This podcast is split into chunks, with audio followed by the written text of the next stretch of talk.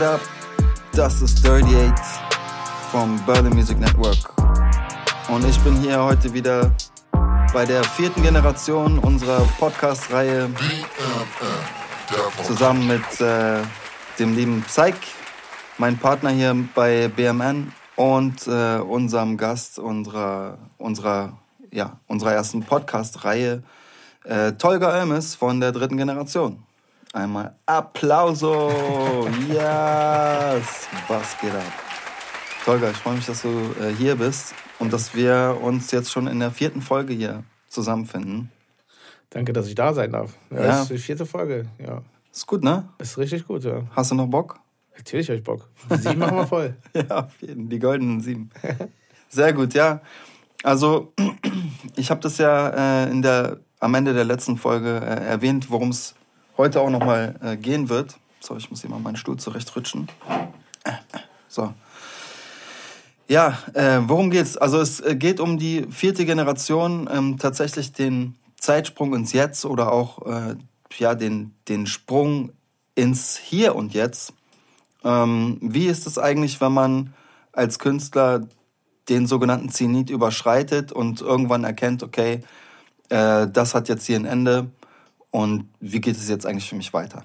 Also darum soll es heute gehen und äh, deshalb vielleicht ähm, an dich, Tolga, direkt so die Frage, wie war das eigentlich für dich, als du, ja, als, als du für dich eingesehen hast, okay, das ist jetzt vorbei. Dieses Projekt hat genau jetzt ein Ende oder, oder war das so ein schleichender Prozess? Also ich muss ehrlich äh, dazu sagen, dass ich äh, so in der Mitte unserer Karriere so nach leb und ich will, dass du mich liebst, dachte ich eigentlich, das wird nie enden. Also das wird eine never-ending Story mit der dritten Generation. Wir werden das jahrzehntelang machen und in die Musikgeschichte so eintauchen, dass es nur noch unser Ding sein wird. Aber leider Gottes wurden wir des Besseren belehrt und haben es dann am 21.06.2004 mitgekriegt oder ja, am eigenen Leibe erlebt, dass die Karriere dann irgendwann doch sein Zenit erreicht hat und wir aufhören mussten und haben wir dann auf der Happy Family Veranstaltung, ich glaube Hamburg war das, will ich mich jetzt nicht so festsetzen, aber da haben wir dann beschlossen, die dritte Generation aufzulösen. Ne? Genau, dritte Generation sein zu lassen und in die Zukunft zu gucken. Hätte ich auch wirklich damals nicht glauben können, weil wie gesagt, ich habe mich so auf die Musik fixiert, bin mit 18 Jahren da reingerutscht und äh, habe das dann bis zu meinem 26. Lebensjahr gemacht und äh, man muss sich vorstellen, man hat dann diese sechs, sechseinhalb, sieben Jahre lang, weißt du, ein anderes Leben geführt, ein Leben, von dem man heute träumen könnte. Und auf einmal bist du jetzt in der Realität wieder zurück und musst jetzt gucken, wie du eine Familie ernährst. Mhm. Ähm, wie war das damals? Habt ihr das in so einem, war das irgendwie beim Abendessen, wo ihr das besprochen habt in der Gruppe oder? Nee, das haben wir eigentlich mehr oder weniger an dem Tag des Auftrittes haben wir das für uns entschieden, weil wir gemerkt haben, der Erfolg ist nicht da und äh, die Auftritte sind nicht mehr so, wie sie sein sollten. Die Plattenfirma lässt uns im Stich. Wir hatten einfach keine Unterstützung mehr von denen und die haben fürs letzte, fürs, für, für den letzten Song, Was ist Glück, haben sie noch ein Video gedreht, aber für den nächsten Song, den wir dann gemacht haben, haben sie dann, nee, für Was ist Glück haben sie kein Video mehr gedreht, aber für Was passiert haben sie noch ein Video gedreht, so war das genau. Dass sie für das letzte Video gar kein, gar kein Budget mehr ausgegeben haben für Videodreh. Wo wir dann gedacht haben, okay, wenn es jetzt so weitergeht, äh, brauchen wir das auch nicht mehr weitermachen, weil ich will mich jetzt auch nicht lächerlich machen. Weißt du, ich meine, ich war gerade Vater geworden und dachte so, okay, vielleicht wird es doch Zeit. Und dann dachtest du halt, okay, dann lehne ich mich jetzt erstmal zurück und schaue, was kommt, oder? Nee, die Möglichkeit hatte ich nicht. Also wir hatten zwar gut Geld verdient und wir hatten nach der Musik, nach abzüglich aller Steuern und so, hatten wir zwar schon noch ein bisschen was übrig, aber wie soll ich das erklären? Wenn du die ganze Zeit Musik gemacht hast und auf Bühnen gestanden hast und äh, keinen geregelten Tag hattest in dem Sinne als normaler Bürger, sondern nur als äh, Künstler, als so gesehener Star und nur unterwegs bist, hast du ja vom normalen Leben keine Ahnung. Was willst du denn machen? Also du hast, wenn du fertig mit der Musik bist, was willst du machen? Also diese Frage muss man sich erstmal stellen. Mhm. Und da man ja nichts gelernt hat, äh, ist es halt einem schwer. also ich sage jetzt nicht, das war ein tiefer Fall, aber ich war wie vom Kopf gestoßen, ja. Weil ich könnte jetzt mit dem Geld, was ich habe, vielleicht ein, zwei Jahre gut leben. Mhm. Könnte weiterhin noch eine teure Miete bezahlen, weißt du? Und teures Essen kaufen und einen auf dicke Hose machen. Oder ich teile mir das so ein, dass ich umziehe in eine günstigere Wohnung, damit das Geld halt statt zwei Jahre fünf Jahre reichen könnte. Und gucke mir nebenbei noch irgendwie die Möglichkeit, einen Job anzulachen. Ja, ja. Da ich ja keine Ahnung und keinen Plan hatte, was habe ich gemacht? Ich bin zu einer äh, Personaldienstleisterfirma gegangen. Ich weiß nicht mehr, wie die hieß. Also das war so eine Firma, die Jobvermittlung. Jobvermittlung, genau, die jemanden dann vermittelt haben zu irgendeiner Arbeit. Wenn du nichts gelernt hast und nichts kannst in dem Sinne, wirst du einfach in irgendwas reingesteckt. Mein Glück war es, ich habe äh, in Wittenau habe ich in dieser Alberto Pizza Fabrik gearbeitet. Das war mein allererster Job nach Ende der dritten Generation. Echt, ja? Ja, Alberto Pizzafabrik. Und dieser Alberto, die, die, die Pizzen, die du von Dr. Oetker oder von allen siehst in den Regalen bei Rewe, Aldi, wo es auch gibt, diese Pizzen werden in einer einzigen Fabrik in Berlin produziert. Alle. Und dort habe ich gearbeitet. Ich habe Nachtschichten geschoben. Überleg mal. Ich habe von äh, 21.30 Uhr bis 6 Uhr morgens gearbeitet. Und haben sich, also haben dich deine Kollegen dort als Tolga erkannt? Nicht wirklich. Also es, es war einer dabei, der irgendwie den Augenschein immer gemacht Du musst dir vorstellen, die Karriere ist gerade vorbei. Zwei Monate später bin ich schon in der Fabrik. Ja. Also ich habe dazwischen nicht zwei Jahre gelassen oder so, sondern ich bin direkt nach zwei Monaten bin ich dann direkt arbeiten gegangen. Krass, ja. Und ich habe auch nicht viel verdient. Also über eine Zeitarbeitsfirma, was, was habe ich da verdient? 550 Euro oder so waren das. Und du musst dir vorstellen, Bruder, ich habe früher, wenn du einen Auftritt hattest, du wurdest gebucht. Hast du eine halbe Stunde den Auftritt gemacht, noch eine Stunde Autogrammstunde gegeben, ein paar Fotos geschossen, dies und das, dem Veranstalter die Hand geschüttelt und bist mit zwei Scheinen nach Hause gegangen. Heute habe ich für 550 Euro ein Monat lang, fünf Tage die Woche, neuneinhalb Stunden Nachtschichten geschoben, um 550 Euro zu verdienen. Aber war das nicht damals noch äh, also so unter dem Mindestlohn sogar? Nein, das Problem war, ich war Lohnsteuerklasse 5, weil meine Frau war die Lohnsteuerklasse ähm, Drei. 3, Also, genau, damit sie ein bisschen, weil sie hat mehr Geld verdient.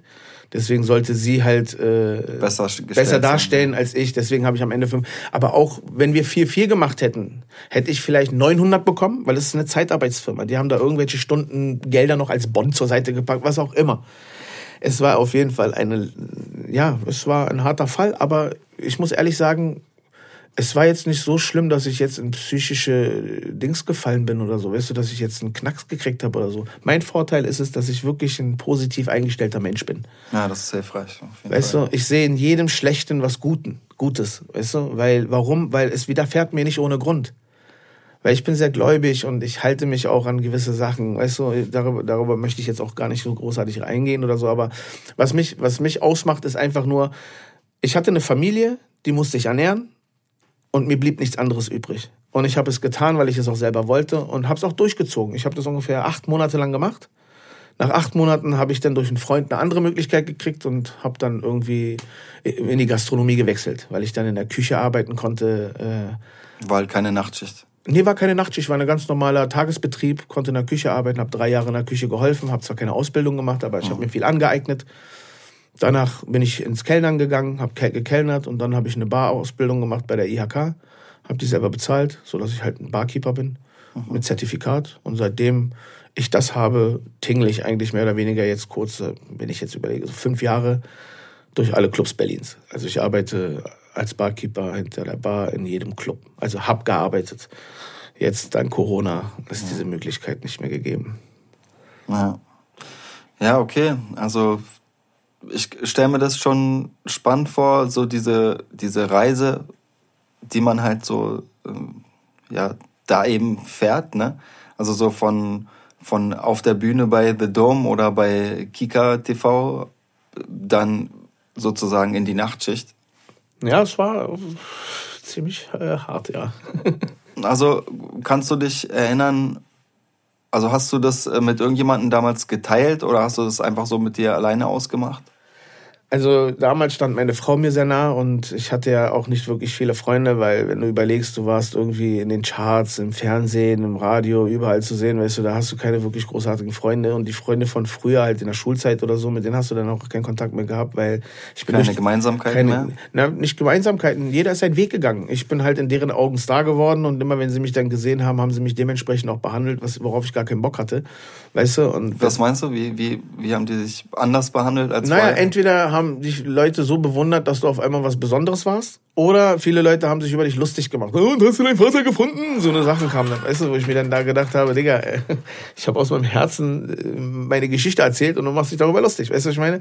Und so hat man dann halt wirklich nicht viel. Also mit der Zeit jetzt, nach der Musik, habe ich natürlich mir ein paar, also eigenen Freundeskreis aufgebaut, die aber nichts mit der Zeit der Musik zu tun haben. Sie wissen, dass ich Musik gemacht habe, aber sie sehen dieses normal bürgerliche Leben, was ich führe. Also diese, ich benehme mich auch nicht wie ein Star, habe mich auch eigentlich nie wie ein Star benommen. Also auch in der Musikzeit habe hab ich mich nicht irgendwie hochnäsig verhalten oder so. Wenn jemand ein Autogramm wollte, habe ich ihm ein gegeben.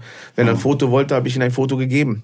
Wenn er mit mir kurz zwei Sätze sprechen wollte, habe ich mit ihm zwei Sätze gesprochen. Weißt du, was ich meine? Also ich bin denen nicht, ich, ich bin dem nicht aus dem Weg gegangen. Es gab Zeiten, da sind wir um ein Uhr nachts von der Bravo-Veranstaltung wiedergekommen. Da standen vom Hotel 50, 60 Leute. Es ist ein Uhr nachts, wir haben 18 Stunden auf den Buckel. Wir sind durch. Wir haben kaum gegessen, nur gequatscht, gesungen, Fotosessions gehabt. Weißt du, was ich meine? Richtig harten Arbeit gehabt. Und das mit 18, 19. Trotzdem standen wir, nachdem wir aus dem Auto gestanden, äh, gestiegen sind und die 50 Leute gesehen sind, immer noch 30 Minuten da und haben mit denen wirklich Zeit verbracht. Und das war für uns, ich rede nicht von mir, es war für uns sehr wichtig. Und das haben wir auch so gemacht. Und es hat sich in der Zeit für mich auch nicht geändert. Ich bin immer noch derselbe Mensch. Ja, Also, und deswegen war es für mich auch nicht schwer, in die Arbeiterwelt zu wechseln und ein Kellner zu sein, Leuten an den Tisch Essen zu bringen, die mich dann nachher anglotzen und dann denken, äh, äh, warst du nicht mal vor zehn Jahren derjenige, der bei Big Brother da gesungen hat? Wo ich dann sage, ja klar, und dann sparen sie nicht am Trinkgeld. Also es, also es ist erstaunlich tatsächlich, äh, es gibt ja andere Künstler, gerade auch aus, aus deiner Musikgeneration. Ich erinnere mich da hier an Tic Tac Toe zum Beispiel. Ne? ja. Da erinnere ich mich noch, äh, gab es über eine zumindest davon dann Medienberichte, dass sie irgendwo äh, im Zoo gearbeitet hat oder sowas, keine Ahnung. ja, ist doch So, okay. also ich meine, da ist mir das damals tatsächlich auch bewusst geworden, dass so ein Künstlerleben natürlich auch immer zwei Seiten hat und dass äh, vor allem dieser ganze Medienrummel praktisch natürlich produziert ist halt, ne? Fake ist sozusagen, ja. ja, also, Also die haben ein rotes Kleid an auf dem, ne, auf dem Teppich und dann kehren die praktisch auch wieder zurück in ihre Zwei-Zimmer-Wohnung. Ja, so ist es im richtigen Leben auch. Also wenn du so überlegst, äh, ist ja nichts Schlimmes. Man muss es ja nicht irgendwie schlimm reden, weißt du, was ich meine? Man muss ja irgendwie auch weiterleben. Und deshalb war bei mir dann halt genauso. Ich glaube, gerade wenn man äh, sozusagen diesen Zenit übersteigt und dann wieder so runterkommt und eben in die Mietwohnung wieder zurückzieht zum Beispiel, ja, ich glaube, die Leute um einen rum, die meisten würden das auch respektieren, dass man einfach seine Privatsphäre auch hat. Na, also klar gibt's dann irgendwelche Leute, die, äh, weiß nicht, die Nachbarn vielleicht, die dich irgendwie anquatschen oder sowas, ey, warst du nicht der und so. Nee, Nachbarn habe ich Glück gehabt. Also ich hab, bin wirklich in ein Haus gekommen, wo ein bisschen ältere Leute gewohnt haben. Ah, ja. Deswegen kannten die mich nicht, was auch okay war. Also auch wenn sie mich erkannt hätten, wäre es jetzt auch nicht so schlimm gewesen. Für mich war das irgendwie irgendwann dann irgendwo ein Problem, wo ich Bahn gefahren bin, weil ich bin dann öfters mit Bahn gefahren statt mit Auto. Weil, äh, keine Ahnung, weil es einfach bequemer war, fand ich. Weil mit Auto fahren, Parkplatz suchen, dies und das, dann kriegst du ein Knöllchen, kostet es. Dann bin ich mit der Bahn, die direkt davor angehalten hat, einfach ausgestiegen und fertig war's. Das war mir eher das Problem, dass ich dann voll oft in der U-Bahn angequatscht wurde. Kann ich ein Foto machen? Kann ich dies machen? Kann ich das machen? Wo ich am Anfang mitgemacht habe, Fotos geschossen habe und mir irgendwann dann überlegt habe, ey, ich mach doch gar keine Musik mehr. Also, das heißt jetzt nicht, dass ich zu diesen Leuten nicht mehr nett sein muss oder so, aber ich muss mit denen jetzt keine Fotos mehr machen. Weil ich bin jetzt ein privater Mensch. Also, ich gehe ja auch nicht der, im Bus zum Busfahrer und sage, kann ich mal ein Foto mit dir schießen?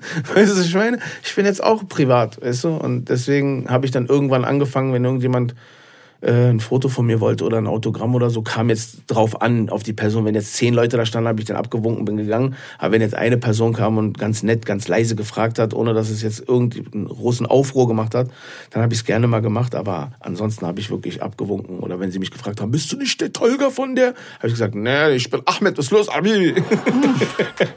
weißt du? Und bin einfach weitergelaufen. Ja, ich glaube, ich war nicht der einzige Künstler, der sowas macht. Ich denke, jeder Künstler hat sich dann irgendwie in die Richtung entschieden, denke ich mal, so ein bisschen Anonymität wieder zurückzuerlangen.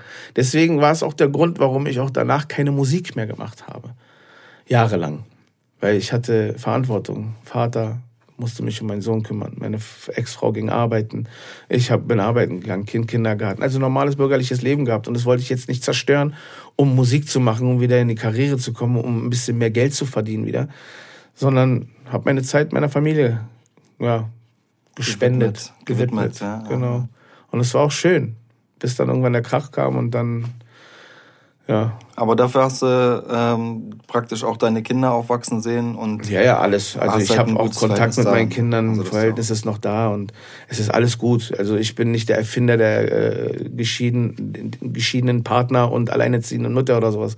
Also bin ich stolz drauf, aber lieber so als anders. Ja, ist auf, man kann immer das Beste draus machen halt. Genau. Ne? Und gerade, also ich meine, wenn man jetzt ähm, überlegt, dass du das alles in einer unglücklichen Beziehung hättest führen müssen, das meine ich, ja. das wäre dann vielleicht für alle Beteiligten.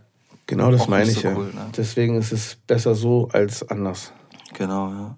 Also denkst du, dass äh, oder das Geld, was du damals sozusagen mit deiner Karriere gemacht hast, hat deine Zufriedenheit beeinflusst? Also war das tatsächlich so, dass äh, die, ja, also der, zumindest der Gedanke an Sicherheit, finanzielle Sicherheit, dass äh, der dich irgendwie getragen hat? Oder war das anders, als du dann halt eben nicht mehr diese finanzielle Sicherheit genießen konntest? Also ich sag mal so, in der Musikzeit habe ich mir über Geld nie Gedanken gemacht, weil es war irgendwie da. Oh. Also wenn ich was wollte, konnte ich es mir leisten. Es waren jetzt keine großen Wünsche. Ich habe mir jetzt kein Porsche gekauft oder sowas. Oder ich habe mir keine Goldketten oder eine dicke Uhr gekauft. Das war nicht der, das, was ich meine, sondern wenn ich einen Urlaub machen wollte, habe ich den Urlaub bezahlt. Wenn ich äh, nach Berlin fahren wollte, weil wir haben damals in Stuttgart gewohnt, bin ich nach Berlin gefahren oder geflogen. Weißt du, diesen Luxus habe ich mir gegönnt. Familie zu sehen, Freunde zu sehen, ähm, damit irgendwie mhm. zu leben, weißt du, und die Sicherheit zu haben, dass meine Miete immer gezahlt ist und alles Mögliche, dass mein Essen äh, auf dem Tisch ist und darum musste ich mir eigentlich nie Gedanken machen. Nach Ende der Musik, wie gesagt, hatte ich ja ein bisschen Geld. Aber nachdem ich arbeiten gegangen bin und die Realität mich eingeholt hat, hatte man schon irgendwie Ängste. Dann dachte man schon, okay, Lebensstandard ist schon ziemlich runtergeschraubt. Ähm, aber noch weiter runterschrauben ist ja dann gar keine Lebensqualität mehr. Also dann muss man wirklich gucken, was man daraus machen kann aus dem ganzen wo man gerade drin steckt. Deswegen ist es auch, kann ich mir vorstellen, wenn man wirklich keine starken Leute um sich herum hat, ein bisschen psychisch labil ist und ein Künstler geworden ist in jungen Jahren und es in, sagen wir mal, fünf oder acht Jahren nicht, danach nicht mehr bringt oder vielleicht ein One-Hit-Wonder war und sich zu sehr in diese Nummer eingefressen hat, so dass er, wenn er fertig damit ist, nicht mehr davon loskommt, weil er es nicht mhm. loslassen kann wenn, wenn du so eine Person bist, kann ich mir vorstellen, dass du wirklich nach der Musik ein richtig trauriges Leben führen kannst. Dass du dich wirklich in Sachen verlieren kannst, wo du nicht mehr alleine rauskommst. Wenn du keine Partner oder keine starken Leute um dich herum hast, die dir helfen, um zu erklären, dass das normale Leben nicht schlimm sein kann. Weil, mhm Du musst dir vorstellen, du bist ein heller leuchtender Stern und auf einmal verblasst deine Farbe und keiner interessiert sich mehr für dich. Warum wird man oh. Künstler? Weil man eben dieses, dieses Gefühl des Prominentseins, des Erkanntwerdens haben will. Und wenn du das irgendwann nicht mehr hast, dann fehlt dir was. Und das sind bei Leuten, die eben wirklich Musik machen, nur um das zu werden. Ich habe Musik gemacht, weil ich Musik liebe. Ich liebe Musik über alles. Glaubt's mir oder glaubt's mir nicht, ich habe jeden Tag mit Musik zu tun. Ich singe jeden Tag, ich schreibe Texte jeden Tag, ich höre Musik jeden Tag, ich höre Rhythmen jeden Tag, ich spiele selber Instrumente jeden Tag. Also ich bin wirklich jeden Tag mit Musik beschäftigt. Das heißt aber nicht, dass ich unbedingt wieder raus in die Musik will, um Gottes Willen. Ich will kein Prominenter mehr sein. Ganz also ehrlich. Zumindest soll äh, also die Musik im Vordergrund stehen und eben nicht genau. der ähm, Genau, die Musik also, soll im Vordergrund stehen und nicht die Person. Genau, richtig. Ja, oder oder eben nicht die, nicht das Wirtschaftsunternehmen, was hinter so einem Musikprojekt steckt halt. Ne? Man ist es, es ist ja oft so, gerade bei bei Musikprojekten, die eben eine gewisse Reichweite haben, ja. dass das eben nicht nur eine Person macht, der Musiker, der halt sein genau. Instrument spielt und irgendwo reinsingt, sondern das ist ja dann meistens ein ganzer Apparat, der dahinter steckt. Halt, eine ganze ne? Maschinerie. Jetzt, nicht nur vom technischen Aspekt, halt von der Produktion her, sondern von der Promotion im Marketing, ähm, PR-Aktionen etc. Und das machen ja alles Menschen halt. Ja, ne? Das Accounting für die für die Kohle, die irgendwann reinkommt, ja, das machen ja auch eben Menschen. Das macht ja nicht alles der Künstler selber. Und alle diese Menschen wollen halt irgendwie ernährt werden. Und deshalb ist es ganz oft so, so siehe Michael Jacksons, ja, zum Beispiel. Ist so eine, riesen, eine Riesenmaschinerie hinter, ja, die diese Marke Michael Jackson beispielsweise dann eben vermarktet, ja. Ja, aber so ein Leben wünscht dich doch, sei mal ehrlich, wünschst du dir so ein Leben? Nee, Mann. Nee. Ich glaube, so viel, wär, was soll ich mit so einem leben? Ich glaube, es wäre schlimm, wenn man Angst haben müsste, irgendwie rauszugehen, weil man, was ist ich, keine Ahnung, entführt wird oder so. Nicht mal entführt. Es reichen ja schon 500 Leute, die dich einquetschen, weil sie ein Autogramm wollen oder dich anfassen wollen. Und du ja. kriegst keine Luft mehr und die erdrücken dich. Die lieben dich und man sagt ja nicht umsonst, erdrückt vor der Liebe. Ja. Weißt du? Selbst so kannst du draufgehen. Und das meine ich damit. Und der Preis ist mir zu hoch. Ja, der Preis ist, ist mir zu hoch für so ein Leben. Deswegen, ich bin kein Feigling in dem Sinne, sondern ich weiß, was ich will. Ich weiß, was ich ertragen kann. Und ich weiß, ja, ich weiß einfach das, was ich möchte. Ja. Und das ist nicht das, was ich möchte. Also ich glaube, wenn man als Musiker am Ende des Tages zumindest die Musik macht, die man gut selber gut findet und nicht irgendwas vorgeschrieben bekommt, weißt du, und wenn man das oder? genau, aber wenn man halt das macht aus dem eigenen Antrieb heraus, einfach musikalisch ein musikalisches Leben zu führen, dann ist das, denke ich, erstmal die beste Motivation, die beste Eigenmotivation. Ich meine, als Künstler, klar, wie, wie du es gesagt hast, ähm, ist man auch oft eine Rampensau ja, klar. und braucht oder, oder nimmt zumindest diese Aufmerksamkeit, die man dann bekommt, in Kauf. Aber dann damit umzugehen, wenn es erstmal da ist und natürlich auch damit umzugehen, wenn es erstmal weg ist, mhm. ähm, das sind auf jeden Fall zwei ganz besondere Herausforderungen. Also, wie ist in dem Zusammenhang Gesundheit für dich? Hast du dann nachdem, nachdem du äh, praktisch kein Musiker offiziell mehr warst, hast du da irgendwie schlecht gegessen oder also äh, hat sich deine Ernährung verändert durch günstige Kost oder hat sich äh, hast du mehr Sport gemacht, weil du gedacht hast, okay, ich brauche jetzt irgendeinen Ausgleich? Nö, im Gegenteil. Also wenn ich ehrlich bin, ich habe irgendwie mein Rekordgewicht äh, von 97 Kilo erreicht gehabt, weil ich hatte eine Schwiegermama, die hat immer jeden Tag schön lecker türkisch gekocht. okay. Und in der Musikzeit, also in der Zeit, der, wo ich halt Künstler der dritten Generation war, war es halt nicht so, dass ich Hausmannskost gegessen habe, sondern wir sind von Restaurant zu Restaurant und haben uns halt so ernährt. Und jetzt bin ich zu Hause und krieg halt drei Mahlzeiten und äh, richtig lecker auch noch, so wie bei Mama zu Hause, weißt du, was ich meine? Und ich bin so dick geworden. Ich bin ein richtiger Klops geworden, wirklich. Es war voll richtig schlimm. Und dann wurde ich 30 und mit 30 Jahren habe ich mich dann entschieden, okay, ey, das geht so nicht mehr weiter. Und dann habe ich abgenommen und jetzt bin ich bei 79. Also von 97 auf gut, 79 gut. runtergebrettert. Und, Applaus. Und da bleibe ich auch, ehrlich gesagt, schon seit acht, neun Jahren. Also seit ich 30 bin seit 32, weil zwei Jahre hat es gedauert, um runterzukommen. Ja. Und dann, ja, seitdem halte ich es halt so, jetzt ja. halte ich es. Auch trotz Corona. Aber ich muss dazu sagen, ich habe auch keine Schwiegermama mehr, die, die kocht. Du? Ich muss jetzt selber kochen. verstehe, verstehe. Auch der Luxus ist weg. Ja, aber du hast auf jeden Fall überlebt und du, äh, kann ich den Leuten hier sagen, du siehst auf jeden Fall gesund aus. Ja, danke schön. Von daher. Ähm, Vielen Dank. Also ich sehe nicht verzaust oder verfälzt aus. nee. aber das ist auch gut und wichtig. Ich meine, gerade als ähm, Privatperson, ja, die ganz besondere Erfahrungen gemacht hat, die jetzt, sagen wir mal, nicht der Allgemeinheit zugänglich äh, sind, mhm. hat man wahrscheinlich auch eine ganz besondere Vorbildfunktion seinen Kindern gegenüber Ne? Ja, klar. Also ich meine, nicht nur die Erfahrungen und, und Erlebnisse, die du praktisch natürlich auch weitergeben kannst, sondern auch der Mensch, der du dadurch geworden bist, äh, was jetzt Ernährung auch angeht. Ja, ich meine, auch wenn es schlecht ist manchmal, ja, man kennt das, dann macht man mal eine Pizza oder so. Ähm, dann muss man halt überlegen, okay, ist es gut für mich? Ist es gut äh, für mein Kind, für meine Umgebung? Wie ist meine Ernährung? Mache ich das jetzt, weil ich gestresst bin? Hm. Oder so, ne? Manche Menschen denken da gar nicht drüber nach und denken, na, scheiß mal drauf, ich esse jetzt einfach was. Ich habe Hunger. Was auch immer da ist. Manchmal ist es auch bei mir so. Auch ich habe manchmal mal richtigen Knast und muss irgendwie was essen, was ich sonst nie essen würde. Mhm. Also passiert mir auch, aber es ist selten. Ich muss dazu sagen, ich muss zu Hause gesund kochen, weil ich habe eine Freundin, mit der ich seit acht Jahren zusammen bin, die ich ja schon, glaube ich, bei der zweiten mhm. Folge schon erzählt habe. Ähm, sie hat äh, Probleme mit dem Cholesterin. Und deswegen sollte man eigentlich auch gesund, halt auch gesund essen. Gesund ja. essen, weißt du, nicht viel Fleisch, kein rotes Fleisch und keine großen Fette, keine Aber Fettsäuren. Das ist gut. Und dementsprechend muss ich dann auch kochen. Sie ist auch so fast schon Vegetarierin, also sie isst auch nicht wirklich jedes Fleisch, also da muss, weißt du, Fisch isst sie zum Beispiel auch sehr selten. Also ich muss wirklich viel Naturprodukte benutzen, also keine Tiefkühlware, im Gegenteil. Ich benutze wirklich, gehe samstags, mittwochs immer auf den Markt und hole mir auf dem Markt die frischen Sachen. Und äh, ja, auch Fisch hole ich frisch beim, beim äh, Fischhändler hier. Und weißt du, das ist für mich sehr wichtig. Es kostet zwar alles Geld, aber für die Zukunft, für meinen Körper, weißt du, tue ich ja was Gutes. Und umso besser ich mich ernähre oder umso besser ich auf meinen Körper achte, desto länger bringt es mich hoffentlich durch die Zeit. Auf jeden Fall. Das ist auf jeden Fall gut.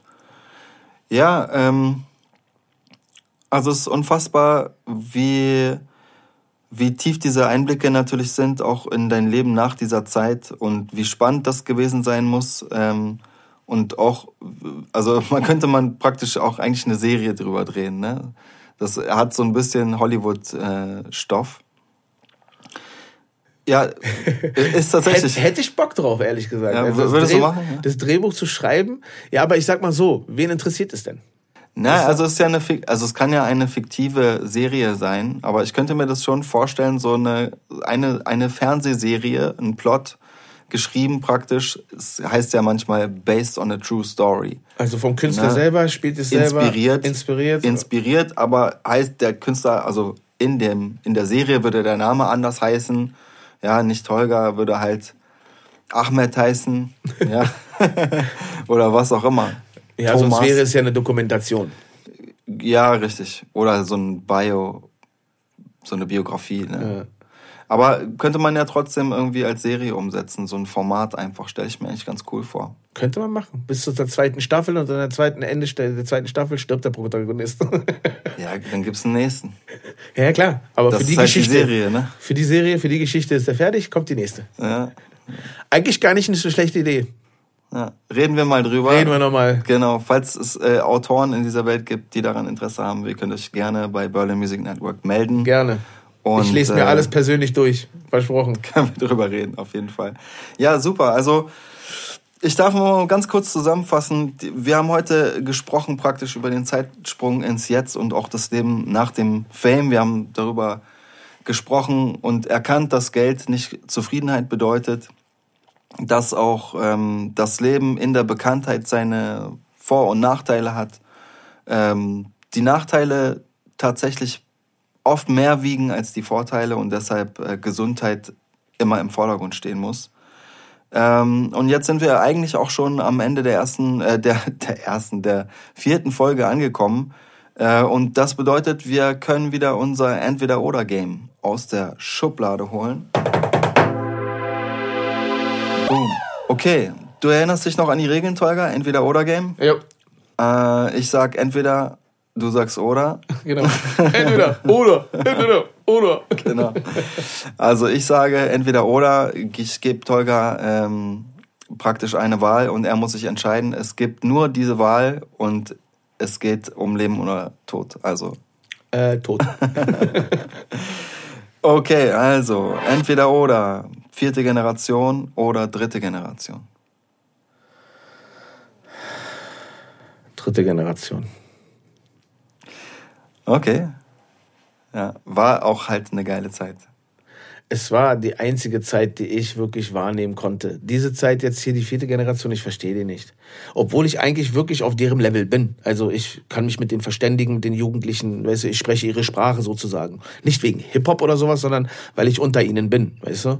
Aber ich verstehe die nicht. Jeder Zweite will Influencer werden.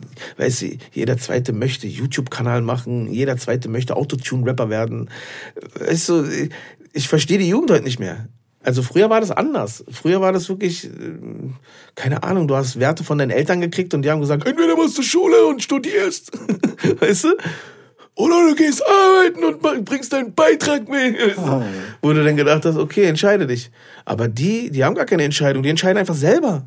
Oh. Weißt du? Hey, ich mach jetzt äh, Hip-Hop-Karriere machen mit ihren Handys äh, Videos und machen sie bei YouTube. Manche klappt's, manche klappt's nicht, aber die verlieren sich trotzdem drin. Mhm. Weißt du? Und deswegen, ich, also ich verstehe die vierte Generation gerade nicht so, obwohl ich wirklich einen Sohn habe, der 17 Jahre alt ist mittlerweile, der eigentlich mittendrin steckt, schon aus der Pubertät raus ist und schon ein erwachsener Mann wird. Weißt du? Und äh, trotzdem komme ich da nicht hinter. Ich bin auch nicht so ein Computertyp. Was ist, äh, okay, ich, ich mache jetzt einfach mal die, ich schließe mal gleich an an die nächste Frage und die ist nämlich entweder oder äh, vierte Generation oder fünfte Generation. Denkst du, ich denke jetzt noch an die fünfte Generation? Soweit. Boah, nee, oh, Scheibengleis. Ich sag fünfte Generation. Weißt du warum? Weil ich überspringe diese vierte Generation, weil ich hoffe, dass es in der fünften besser wird.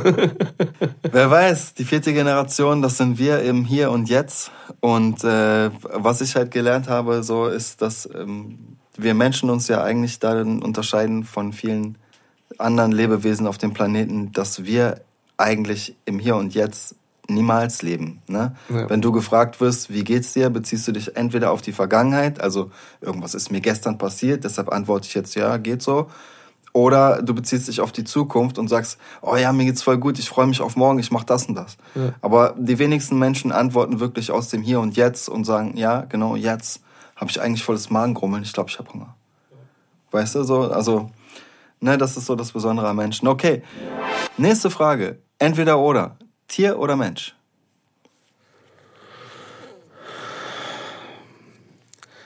Ich beneide die Tiere, aber bleibe trotzdem gerne Mensch. Cool. Okay. Ähm, fällt dir noch was ein? Okay, wir sind alle zufrieden. Super. Dann, ähm, Dankeschön. Dann danke ich dir, Tolga, erstmal wieder für diese nice Episode äh, jo, hier jo. von unserer vierten Generation. Psych, auch dir danke für die Control. Immer gerne. Und for everything. You know, I love ja, you, bro. Äh, genau, und ich sage herzlichen Dank für die Aufmerksamkeit. Ähm, das war die vierte Generation. Wir sehen uns, ähm, wir hören uns auf jeden Fall in der nächsten Folge, wo es um die Pandemie geht, um das Leben als äh, Künstler mit Nebenjobs, die Eventbranche, demonstrieren in Zeiten einer Pandemie und Musik als Ausdruck einer Generation. Puh.